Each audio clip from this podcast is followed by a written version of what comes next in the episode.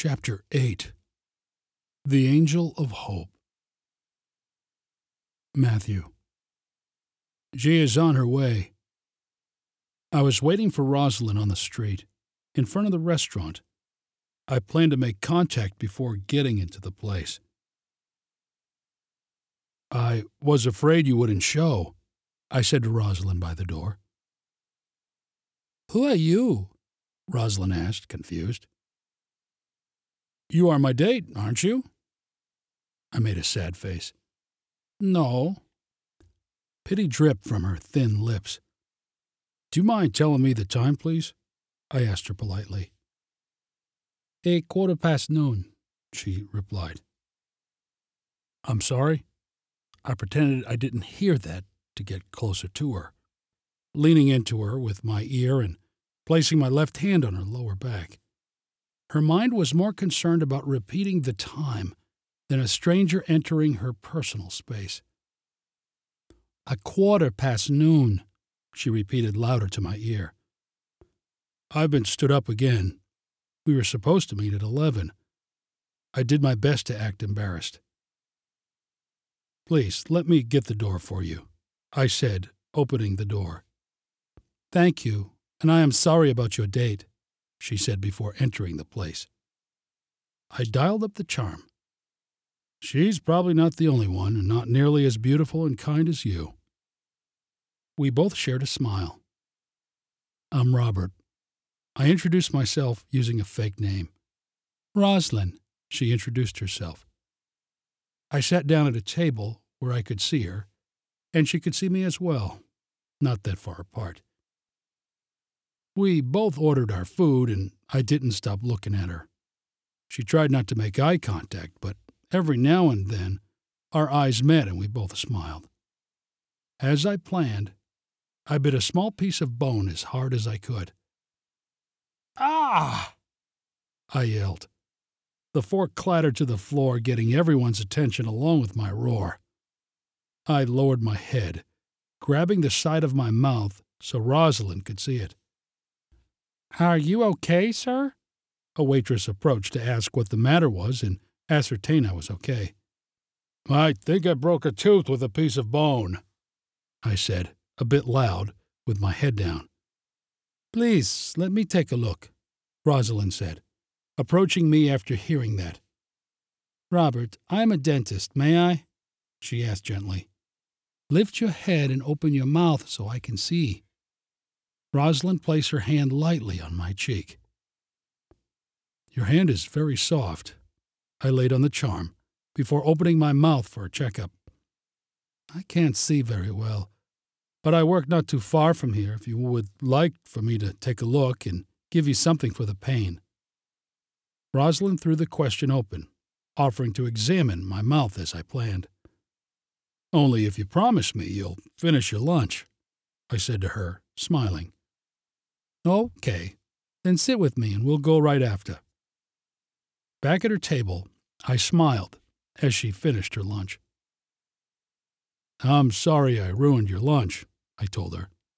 I must confess that I was so distracted by your beauty that I didn't see that piece of bone. Do you believe in destiny? Why do you ask? When I first saw you outside, I felt like the luckiest man thinking you were my date. And when I found out I got stood up, didn't feel that bad around your beauty. Then I broke a tooth, and what are the chances of you being a dentist? I want to believe we were meant to meet for a reason. She smiled and continued finishing her lunch before heading to her office. In the past, I never had a problem talking my way into a woman's bed, but for some reason, a part of me didn't feel comfortable using Rosalind this way to get closer to her husband. Perhaps because I have become exactly what Angie thought of me, and I am doing to Rosalind the same thing that Angie hated me for. I sat in Rosalind's chair for seemed like an eternity. She finally finished what she could do for me. After Rosalind took care of my tooth, I asked her, Do you think I can see you again? Maybe for lunch to make it up to you for ruining your lunch today. But please show up because if I get stood up by you, it will break my heart. Without pausing for her reply, I passed her my cell with the contact app open, hoping she would input her information. She did. Robert, thank you for taking care of my tooth today. This is my number, Robert. I sent her a text in front of her. You don't trust I gave you the right number? She smiled. I don't trust I'm awake right now and that the most beautiful dentist just gave me her number and agreed to have lunch with me. I always thought I was unlucky with women, but today I feel that destiny was saving me for the right one. I smiled, turned, and left. Rosalind. You seem like a nice guy, Robert, but I am filing for a divorce and I don't think it's a good time for me to meet other people. I am sorry. Today I am giving my husband the papers, and I am terrified. He doesn't know. Robert, I understand. Maybe we can meet as friends and take things slow. Divorce can be tough.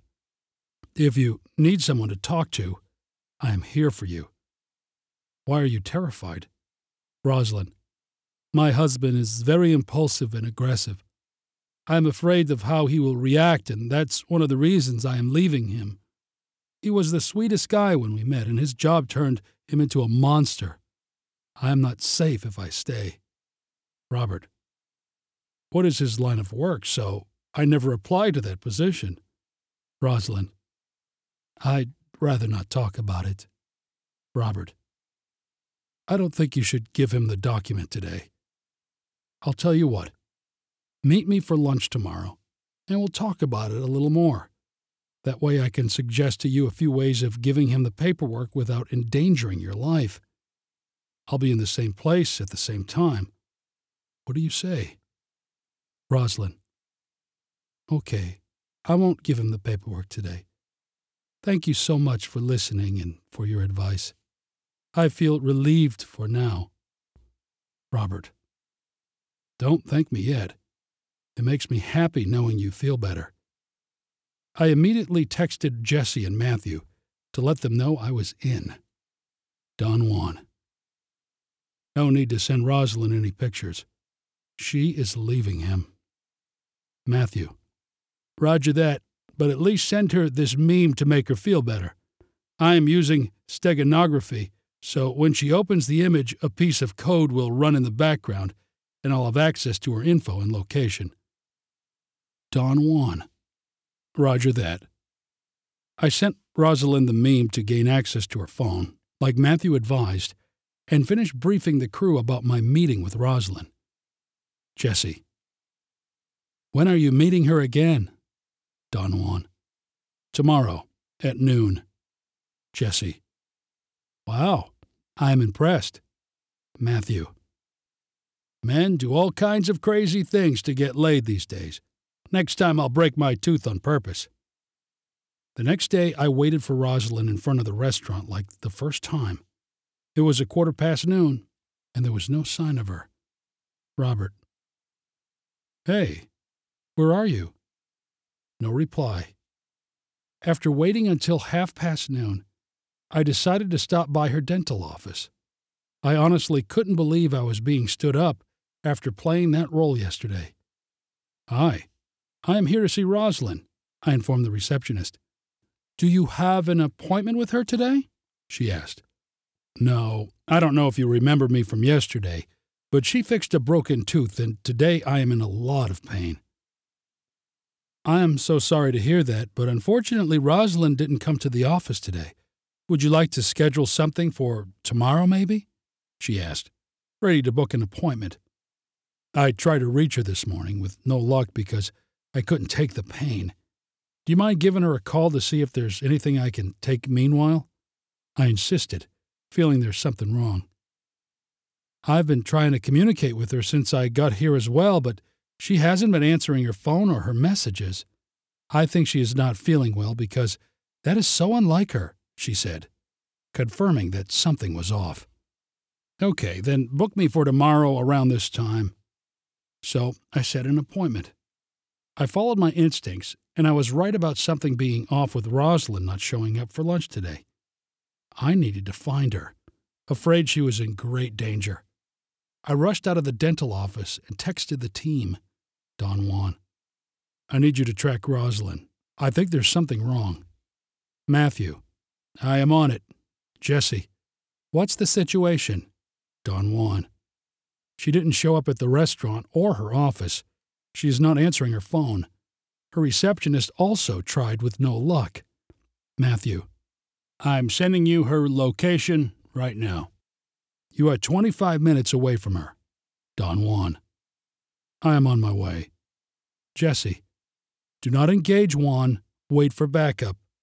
Don Juan. I am sorry, Jesse, but by the time you get here, she could be dead. I arrived at a private property farm. I was able to get in with no problem. The farm had a security post in the front with no guard at the time, but I assumed it was because of the lunch break. That was before I heard some very disturbing screams. I followed the noise, and what I found was devastating. I counted 13 male guards on the farm, and I had a visual on Rosalind. She was tied up and being sexually abused by one guard, while the others seemed to be waiting in line for their turn. I was so full of rage that all I could think of was killing each one of them. My face expression changed into combat mode. I furrowed my brows and gritted my teeth so hard that I couldn't feel the pain in my chipped tooth anymore, only the taste of blood in my mouth that dripped from my inflamed gums. I kept pressing to prevent my unconscious reaction from screaming out. The tears of anger blurred my eyes the same way my judgment of justice got blurred out and became revenge at all cost. Rosalind screaming from the struggle and pain blended in my head with memories of gunshots, explosions, and screaming from the war that replayed in my head. The shaking in my hands was a sign that I was losing control of myself and that I was not ready to engage without putting myself at risk, blind with all the rage burning through my veins. But I couldn't wait for backup and continue watching Rosalind getting abused by each one of those animals. At that moment, it stopped being about Angie and became only about saving Rosalind, even if I didn't make it out alive. I shook my hands and opened and closed them as hard as I could to stop the shaking. Even though I couldn't stop it, I wiped my eyes and engaged. I was not armed, but I snuck my way in, and since the guards were distracted by abusing her, I was able to take down the last guard waiting in line. I took his rifle quietly. I opened fire, killing each one of them, except the one on top of her, in order to question him. She was covered in blood and with a lot of bruises. It was hard to recognize her face after the beating she took. Untie her, I commanded to the last guard standing. I couldn't believe what I was seeing the cruelty and barbarism of it. Cover her, I demanded. You have one second to talk. I pointed at the guard's head with the rifle. El Patron ordered us to rape her and kill her after, he said, indicating that he was following Ricardo's orders. Rosalind couldn't stop crying as she covered herself up. Where is the boss? I asked, full of rage and anger. I don't know, he whimpered. I put the gun down without shooting him. I wanted to kill him with my own hands. I punched his face again and again and deformed him the same way they hit her. I shouted, releasing all the rage pent up inside me.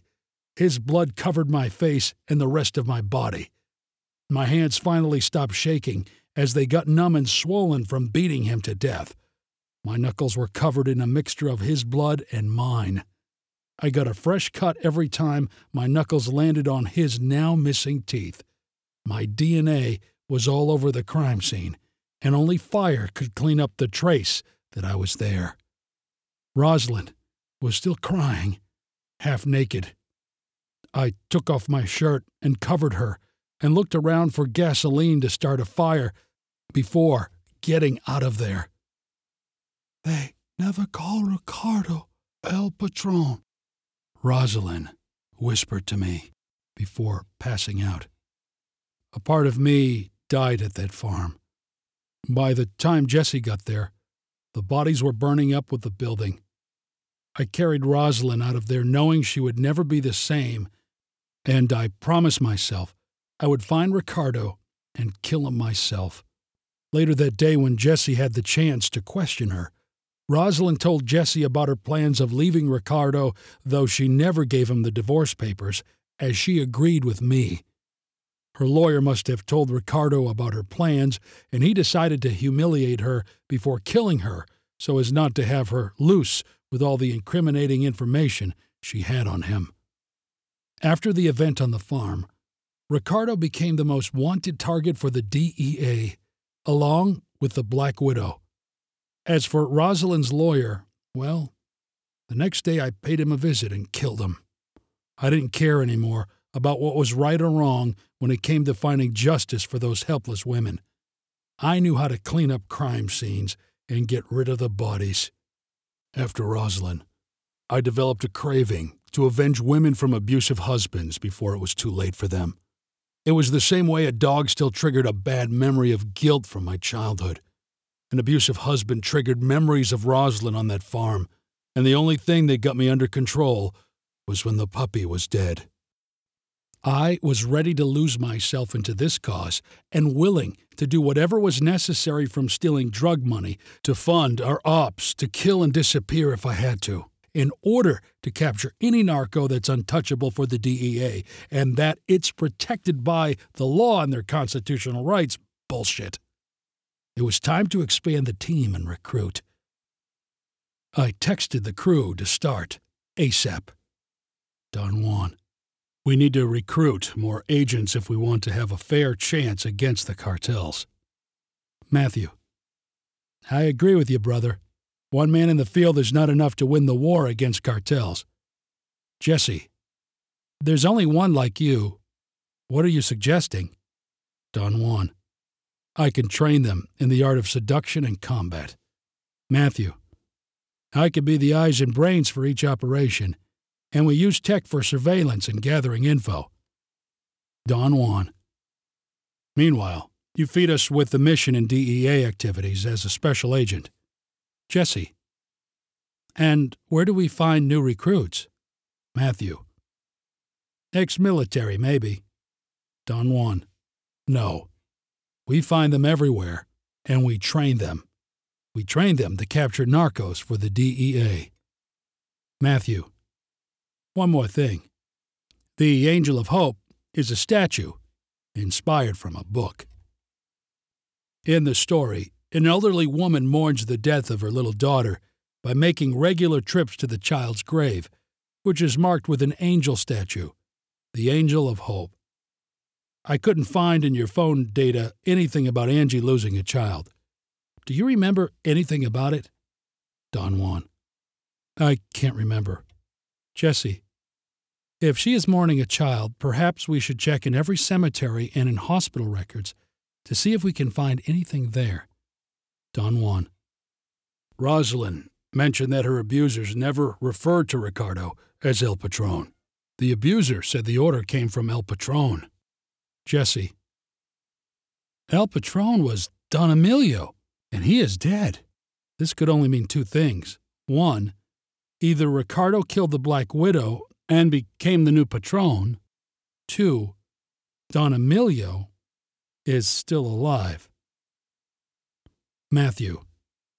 If this is true, in both scenarios, Angie is dead. Don Juan. Or even worse, still living with that animal. I have to find her before it's too late.